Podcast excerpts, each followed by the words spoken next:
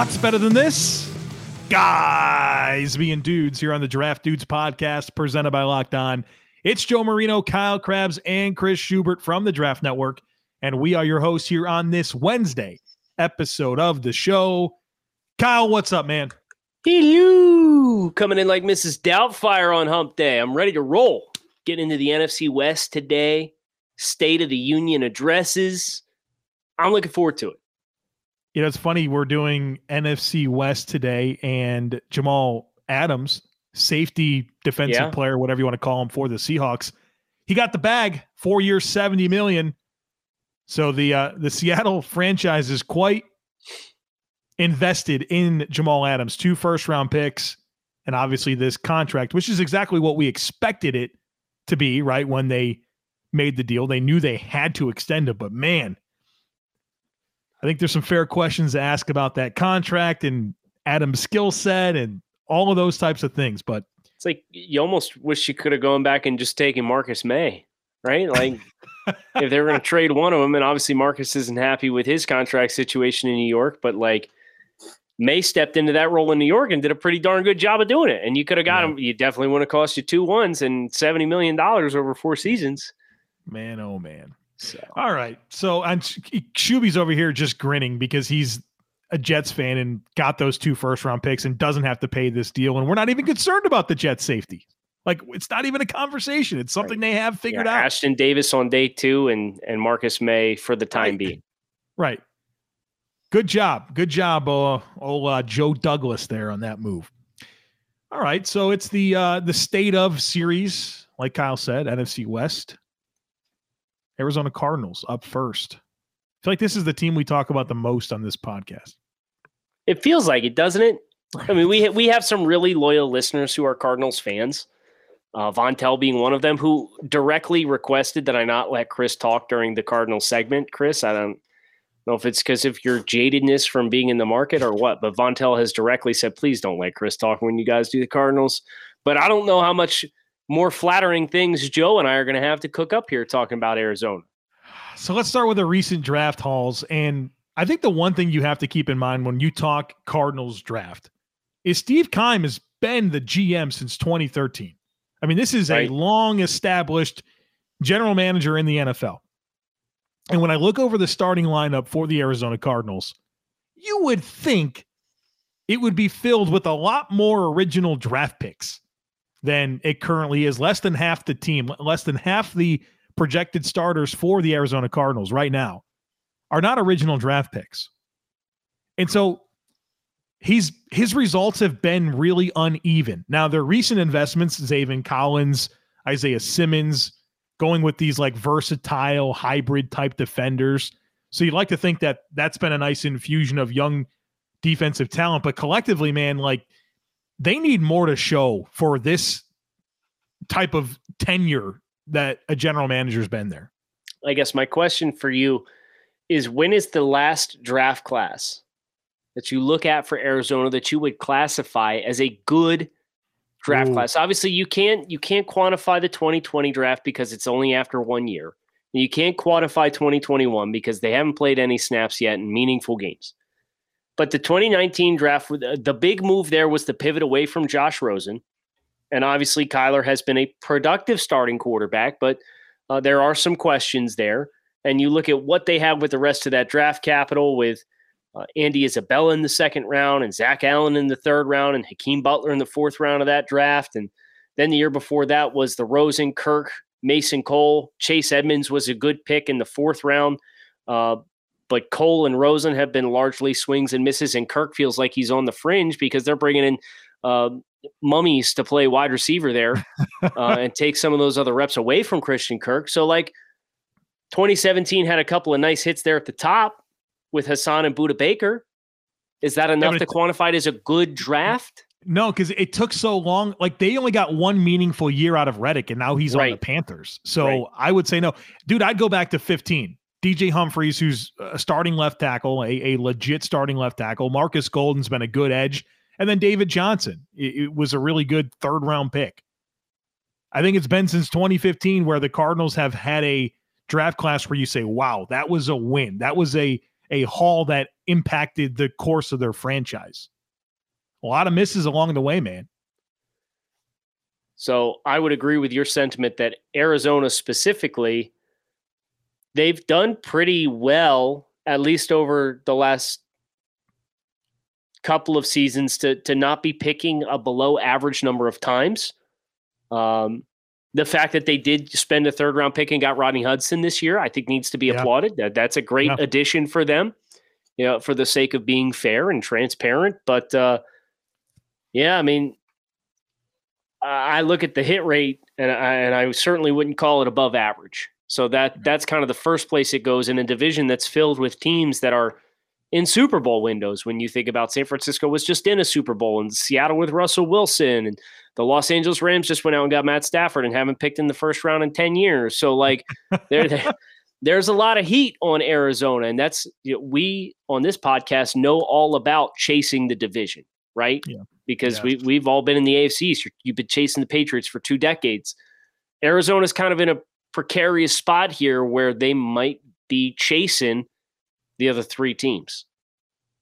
So, as far as life cycle status, I have Arizona in win now. I mean, you're three of Kyler and Cliff, you make a move like signing JJ Watt, who said he wanted to go to a contender, and he he goes to Arizona. You bring in AJ Green, you bring in Rodney Hudson. Yeah, to me, those are all signals that this is a team that is in win now mode and in year three of a, I guess, the Kingsbury Murray era. Obviously, Keim's been there a long time time to win. Yeah, the pressure's on. And if it doesn't materialize, then you're probably looking at uh, a team in transition. Yeah. Uh, if it doesn't work out that way, because obviously Kyler will be entering into the fourth year of his contract in 2022, and a head coach that you think complements him the same way that Cliff Kingsbury does, and that can get a little messy. So I, I do think they're in win now, but they're also in the hot seat. Yeah, I think that's a good way to put it. It's like they're in win now, but not necessarily because we think they're going to win now. Because they, they just have to. to. be there. Yeah, yeah, based on the moves they've made to this point to field this roster, you got to go win games. So, so team needs from here. Yeah, team needs. I've got a lot written down. okay. Um, cornerback is number one, correct? Yeah, so I, I, wrote down cornerback, and I I want to acknowledge that they drafted Marco Wilson in the fourth round and Tay Gowan in the sixth round, and obviously a couple of day three picks doesn't erase the concern that everyone should have at cornerback. But if those guys become the truth along with Byron Murphy, we can ease off of that. But that's a, a storyline that has to play out. So what else do you? They don't need linebackers. We know that for a fact because they've been drafting them in the first round. I, I don't have linebacker written down, but I think defensive line and offensive line. I think there's upgradable spots for both. Um, they can be better in the trenches for sure on both sides of the football. I have tight end written down. Um, especially know, if, especially if Cliff they transition away from Cliff because then you you'll yeah. probably have a much larger role for that player versus them being I believe you can correct me if I'm wrong because Buffalo is either one or two the NFL's most frequent 10 personnel grouping last year was Arizona. Yeah, it, it's Arizona. Uh, they're above Buffalo. And then running back where Eno Benjamin's the only back signed beyond this year. And then I think we got to figure out this wide receiver core. I know DeAndre Hopkins is the truth and he's a true number one and Rondale Moore is an exciting young player, but what do you really have in AJ Green and Christian Kirk and Andy Isabella? Like, I don't know that there's much there. And you have Rondale Moore as a guy who has a concerning injury past. So I think there's a rework of this receiver core that needs to happen as well. Yeah, I think you you've hit the nail on the head. Wide receiver was number two written down for me. Uh, the interior offensive line, aside of uh, Rodney Hudson is a bit of a concern.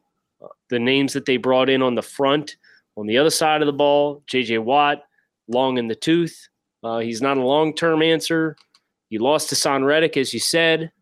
Uh, so pass rush inside and out. interior offensive line, wide receiver, corner. Those are all spots that I think Arizona could very easily go. Uh, which the good news for them, this is a great draft to need some of those spots. Not all of them, but some of them. Bet online is the fastest and easiest way to bet on all your sports action. Baseball season is in full swing, and you can track all the action at Bet Online. Get all the latest news, odds, and info for all your sporting needs, including MLB, NBA, NHL, and the UFC. Before the next pitch, head over to Bet Online on your laptop or mobile device and check out all the great sporting news, sign up bonuses, and contest information. Don't sit in the sidelines anymore. This is your chance to get in the game. Head to the website or use your mobile device to sign up today and receive a 50% welcome bonus on your first deposit when you use our promo code locked on. Bet online, your online sportsbook experts. All right, time to talk about the Los Angeles Rams. And as we've done for all the teams, we're going to start with the recent draft hauls. And the thing about the recent draft calls for the Los Angeles Rams is there's not a whole lot of first round picks to show for them with what they've invested in Jared Goff and the move to get him and, and Jalen Ramsey and now with Matthew Stafford. I mean, Aaron Donald in 2014 is was he 14 or 15? 2014, yeah. He's the last first round pick that they drafted that is a starter for them. And like that goes with uh, since then, it's been Todd Gurley and, and Jared Goff. I mean, they're not even picking in the first round. Yeah.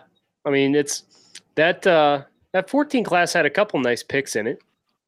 Uh, of course, starts Joyner. with the bust and Greg Robinson, though, right? Sure, sure. Come yeah. back with Donald and Joyner. Let's be fair. Greg played 83 games at the NFL level. Struggled through 80 games. Yes, he did. Well, you know, he still played them. He still played them. Bobby Hart's got about 75 starts under his belt. So, all right, I'll move on. Uh, point taken.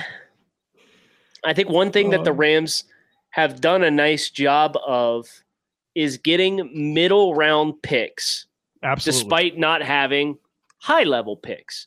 You look at this past year, they had a two, a three, and three fours. You look at the year after that in 2020, they had two twos, two threes, and a four. The year after that in 2019, they had a two, three threes, and a four. So they're getting good volume on day two and early in day three, which, Joe, as, as we went through the roster construction exercise that we did over the last two weeks, it's pretty eye opening to see some of the talent yeah. that that can be found there. The the hit rate or the conversion rate might not be as strong, but if you're a team that has good coaching and stability, uh, that's that's something that can pull you along and and help keep you stable. And I look at some of the names that they've pulled in that stretch, like a Terrell Burgess, potentially a Van Jefferson with development.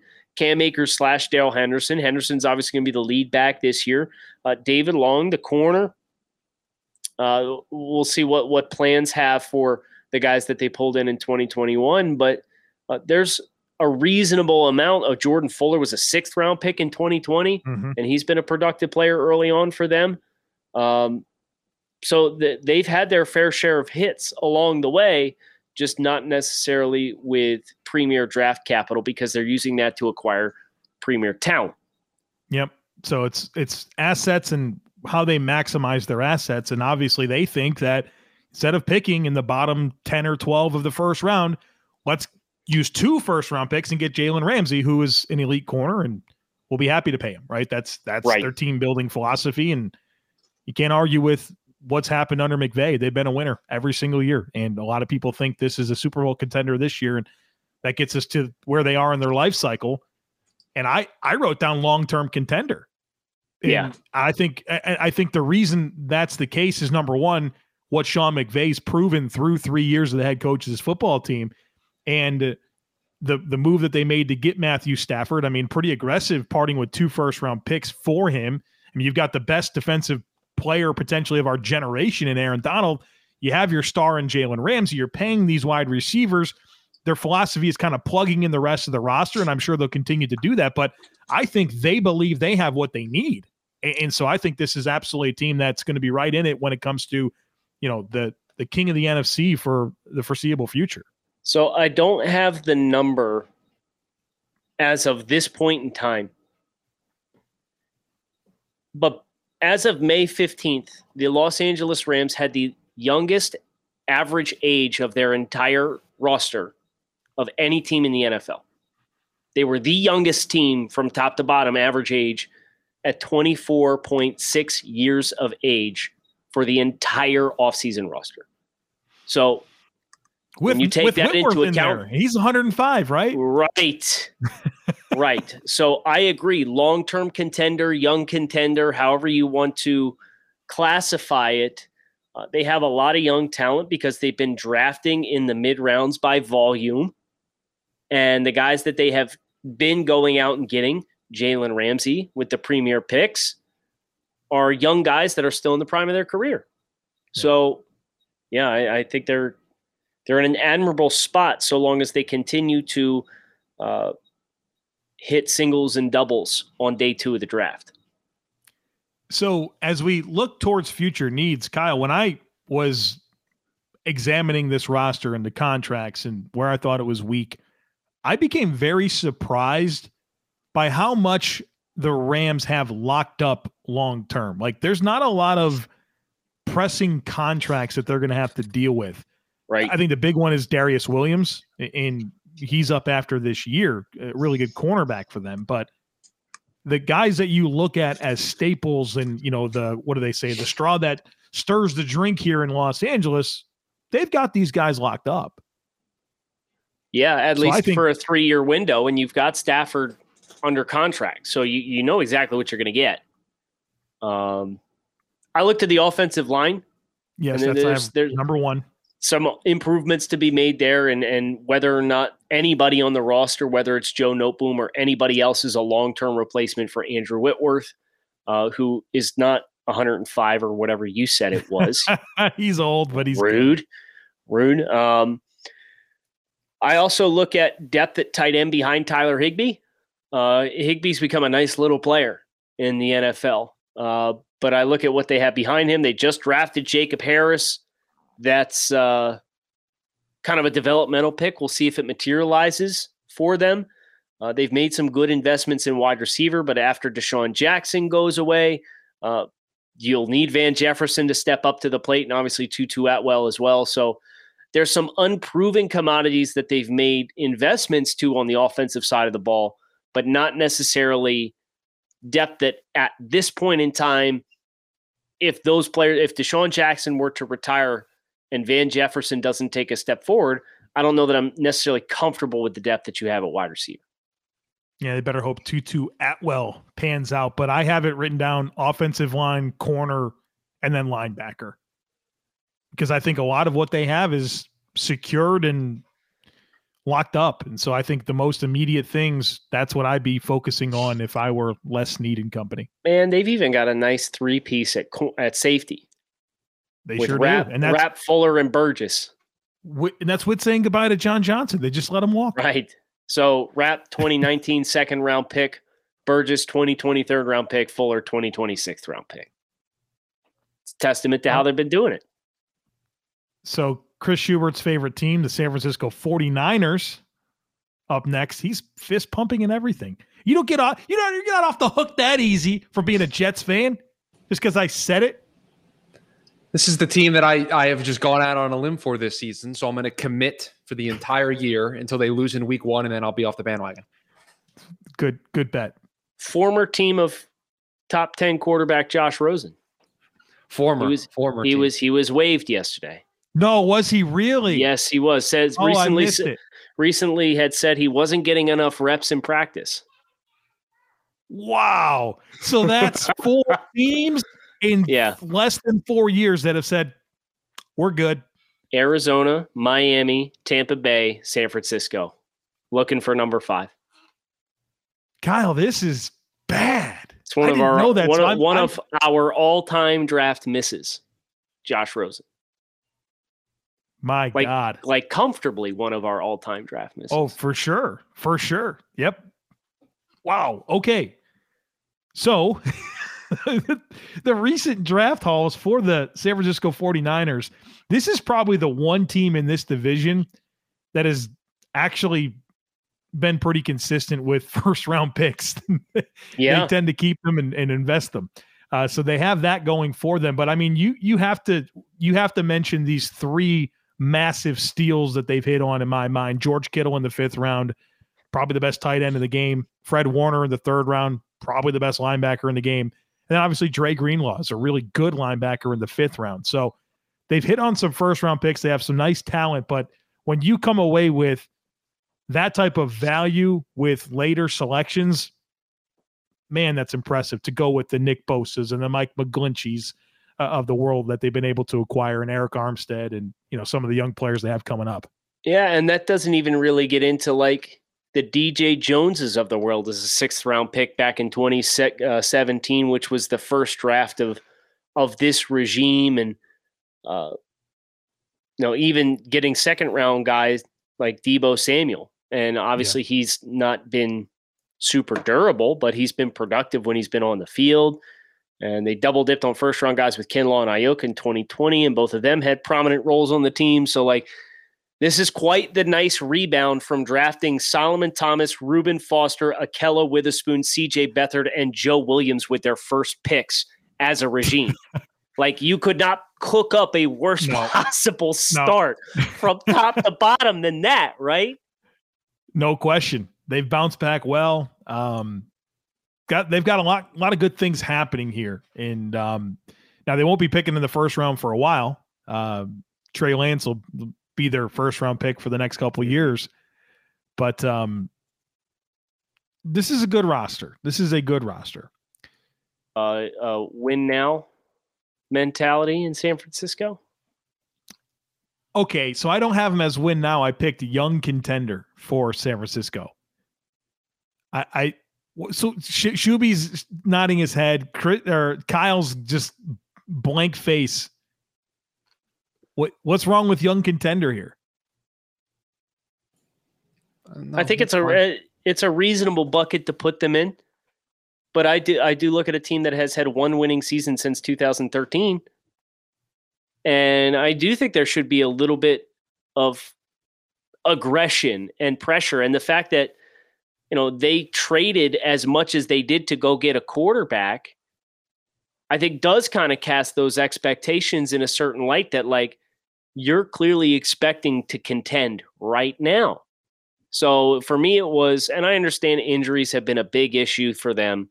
Uh, they were a huge issue for them last year. They went six and ten. I still have all the faith in the world as Kyle Shanahan as a offensive mind in the game. But just generally speaking, the fact that you have to go back to 2013 for their next winning season after the 2019 Super Bowl appearance.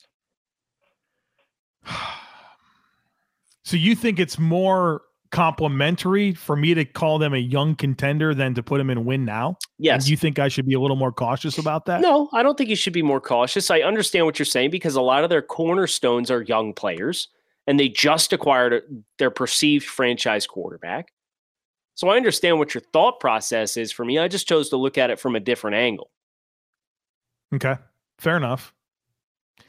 So, future needs. Something jump out to you right off the bat?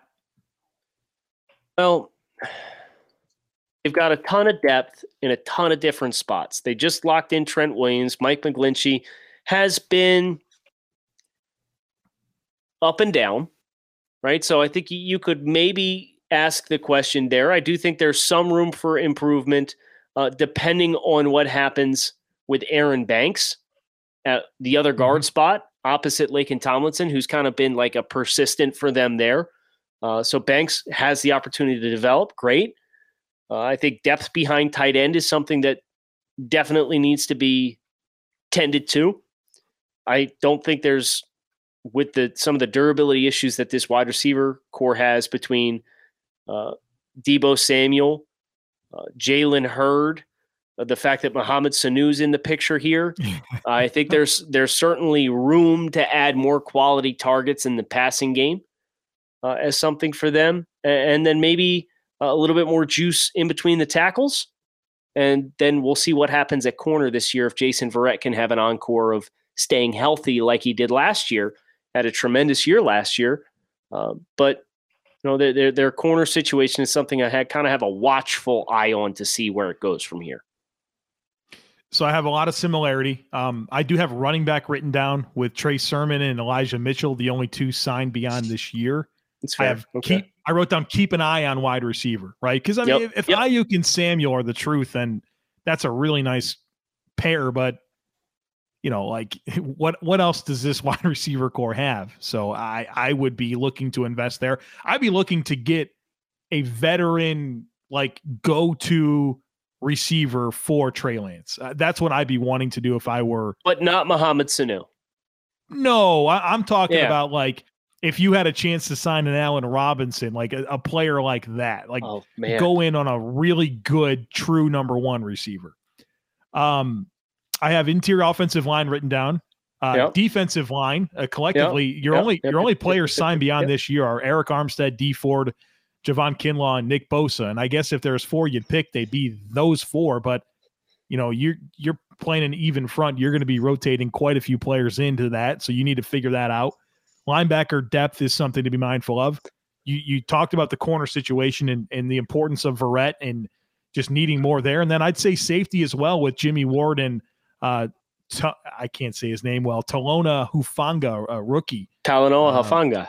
Yeah, he that's the only two safeties they have signed beyond this year. So there's plenty of things that they can be focused on, and um, that's that's kind of where I see their priorities.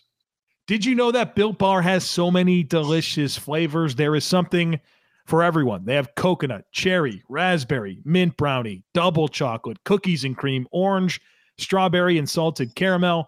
In my pantry right now, I keep rotating between orange and cookies and cream. So those are my favorites right now. But maybe you want to try Built Bars, but you don't know where to start. You should get a mixed box.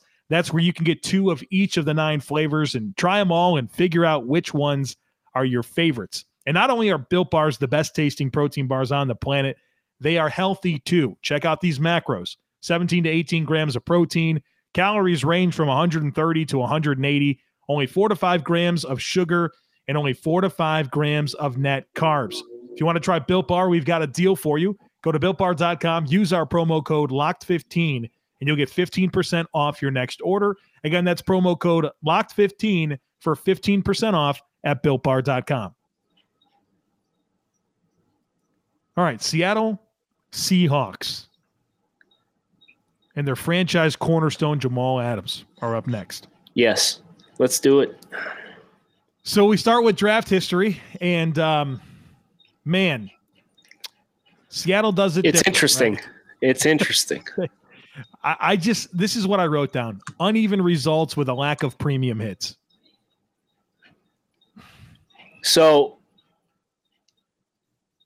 I like what Jordyn Brooks did last year in the opportunities he was afforded. He already, in my opinion, looks like the best first round pick that they have had since Oh boy, um, Russell Okung in 2010. Seriously, the first round no, you're not wrong. The You're first wrong. round picks since 2010 in Russell Okung for Seattle are Jordyn Brooks in 2020, LJ Collier in 2019, Rashaad Penny in 2018, Germain Ifedi in 2016, Bruce Irvin in 2012, James Carpenter in 2011, and then Russell Okung, Earl Thomas, and Golden Tate with Kam Chancellor in the fifth round of the same draft in 2010. brother. If you want to go back to like year 2000 and you look at like the last couple decades of draft, like first round picks for Seattle, you're not really going to find any hits. Hey, I you mean, leave Mark- Jerramy Stevens out of this. listen, it's it's Marcus Trufant. Steve And- Hutchinson was a Hall of Famer drafted Where was in he drafted? 2001. 2001. There we go. We're going way back. in 2001. Hey, that And was the- Sean that- Alexander the year before that. 2000, 2001. So Koren Robinson was their first pick in 2001. I didn't see they had two sec, two first round picks Yeah, that year. yeah, yeah, yeah, yeah, yeah. Oh my gosh. Listen, Okay. thank thank goodness. Thank goodness this team drafted the way they did from 2010 to 2012. It got them a Super Bowl. They did a wonderful job. Chris is Yeah, that's- beside himself because we're way outside the strike zone of recent draft history, but there's not a lot to talk about with recent draft history here. They hit they nailed DK Metcalf. hmm I mean, look, Damien Lewis looks like a nice uh, pick for them in the third round. I like his ability as a starter. Alton Robinson showed out pretty well as a defensive end for them last year. Um, they they they are one of those teams that very much has their own set of criteria, and it Yes. works for them. They stay competitive, but you can't help but ask yourself what it would look like if there was more consistency with the selections to supplement the nucleus of the team. I think that's a fair question to ask. it it absolutely, and how much how valuable Russell Wilson is to this franchise. Yeah, All right, so where do you put them in the life cycle well, this status? is definitely a win now life cycle. Okay, so what makes you say win now and not a long term contender? because Russell Wilson has had some bumps in the road over the last couple of years. There was the trade rumors this offseason. You're, So- you're not buying what I'm selling here. No, I understand. Um, Let me when ask you you, say this. bumps in the like, okay, you can win a super. Like Russell Wilson's one of the best six or seven quarterbacks in the NFL, right? No, I'm just talking about his his long-term view of staying with the team. Oh, you're concerned about him not being there. Yes. Okay. Well, yeah, that's a problem. Because let me ask you this. If you take Russell Wilson off of this football team right now, how many games do they win? Not many. Five. That was the exact number I had in my head. Five or six wins. So the reason I said okay, I I have it written down as long term contender, but maybe you are correct in win now being the better place. I just look throughout this roster and whether it's you know guy like Gabe Jackson, Duane Brown up front, Tyler Lockett's an established vet. They're paying Chris Carson. They have Russ Wilson. Carlos Dunlap's a key piece for them on defense. Bobby Wagner, you know, they Jamal Adams, they just gave the bag to. So I, I look at some like very established veterans. Yep. And I feel like that signals to me like they think they're a long term contender where they are right now. But win now might be the better answer if there's concern that Russell Wilson's days are numbered in Seattle. or at least you ha- you have to there was a lot of friction there about him having input on what was happening with the team right you remember the reports that came out this offseason about that Yeah, and I, obviously it's a that's an overall talking point, right? Because like Aaron Rodgers' situation in Green Bay is soured Mhm. because of that. Like, so not that I want to open up an entire can of worms, but to what level sh- should franchise quarterbacks, elite quarterbacks, expect to be involved in these types of decisions? i think that's a unique expectation for everybody but i think every quarterback that has reached arguably hall of fame status i'd say that comfortably with aaron rodgers uh, Mm-hmm. I say that with a fair level of confidence for Russell Wilson based on his winning and production, and he's has a championship pedigree already. Um, they're gonna want to have their handprints all over. Uh, and you hear some coaches talk about this all the time. At the end of the day, coaches have the infrastructure, but the players that are the ones that have to go out and execute it. And the players have to be on the same page. The players have to see things the same way. And if they don't, that's where miscommunications happen. And that's where in close ball games you, you may make a mistake that's going to cost you a football game. And and in the playoffs, there's the margin for error is that small every year. Did you catch Brett Veach's comments about the Aaron Rodgers situation in Green Bay? I did not know. So, eh, for anybody who's not familiar, Veach is the general manager for the Kansas City Chiefs, and he came out and said he would be shocked if things in Kansas City ever got to that level of Aaron Rodgers in Green Bay, and you know, kind of alluding to the involvement of Patrick Mahomes in in decisions. And Uh-huh. um, Brandon Beane was asked about Veach's comments on the Aaron Rodgers situation, and he said, kind of echoed what he said. He said that you know, look, anything that's re- involving Josh Allen, you know, we keep him informed. He's not here to make personal decisions, but we do keep him informed. So, like, it just makes me wonder, like, you know, to what level these guys are actually kept in the loop, and what our expectation should be for them to be kept in the loop. Yeah, I, I don't think that's an easy answer, and I think everybody. I mean, we, we saw Tom. eh, We saw with Tom Brady. And his desire to get Antonio Brown in the mix, right? It existed in New England. Uh, and then it, it eventually materialized in New England, and, and Antonio Brown had some off the field things that resulted in him being cut from the team. And then he goes to Tampa Bay, and sure enough, who shows Yeah. up in Tampa Bay? Antonio Brown. Yeah. Happens all the time with the top level guys. All right. So future needs for the Seattle Seahawks. I'll tell you what I have down. I have four things Yep. written down. Okay. The the one that's most important is secondary. And I know they just got Jamal Adams locked up, but Tre Flowers, Ahkello Witherspoon, that's your corner tandem. I would not be surprised if it works halfway decent for him, though, because it has for forever. That's been the blueprint. I know that they lost Shaq Griffin. I hear you. System wise, I know that's kind of their they got their guys in there, Yep, but I yep, yep, yep, yep, yep, yep, yep. I wouldn't be I would not be satisfied with that. Um I have tight end, uh Colby Parkinson's your only tight end signed beyond this year. And Will offensive Dissly, Will Dissly's been good when he's been healthy. Yeah, and he's he's, never not healthy. been healthy. Yeah.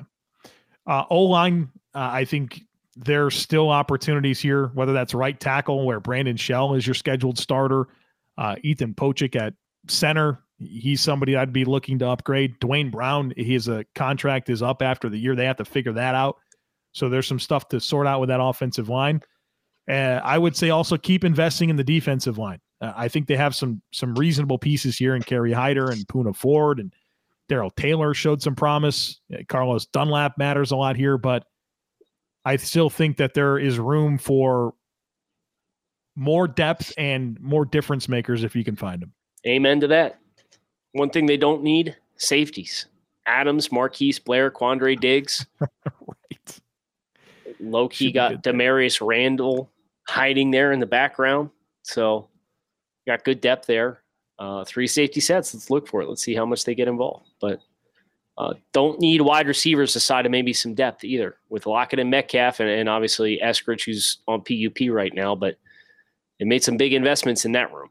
So some things they Yeah, need, some things fun. they don't. If Eskridge pans out for them, that's Oh a tough gosh. trio, man. Yeah, that'd be a lot of fun. There's a lot to deal with there. we had a lot of fun as well here on this Wednesday episode of the Draft Dudes podcast. We cordially invite you to return for yet another episode tomorrow.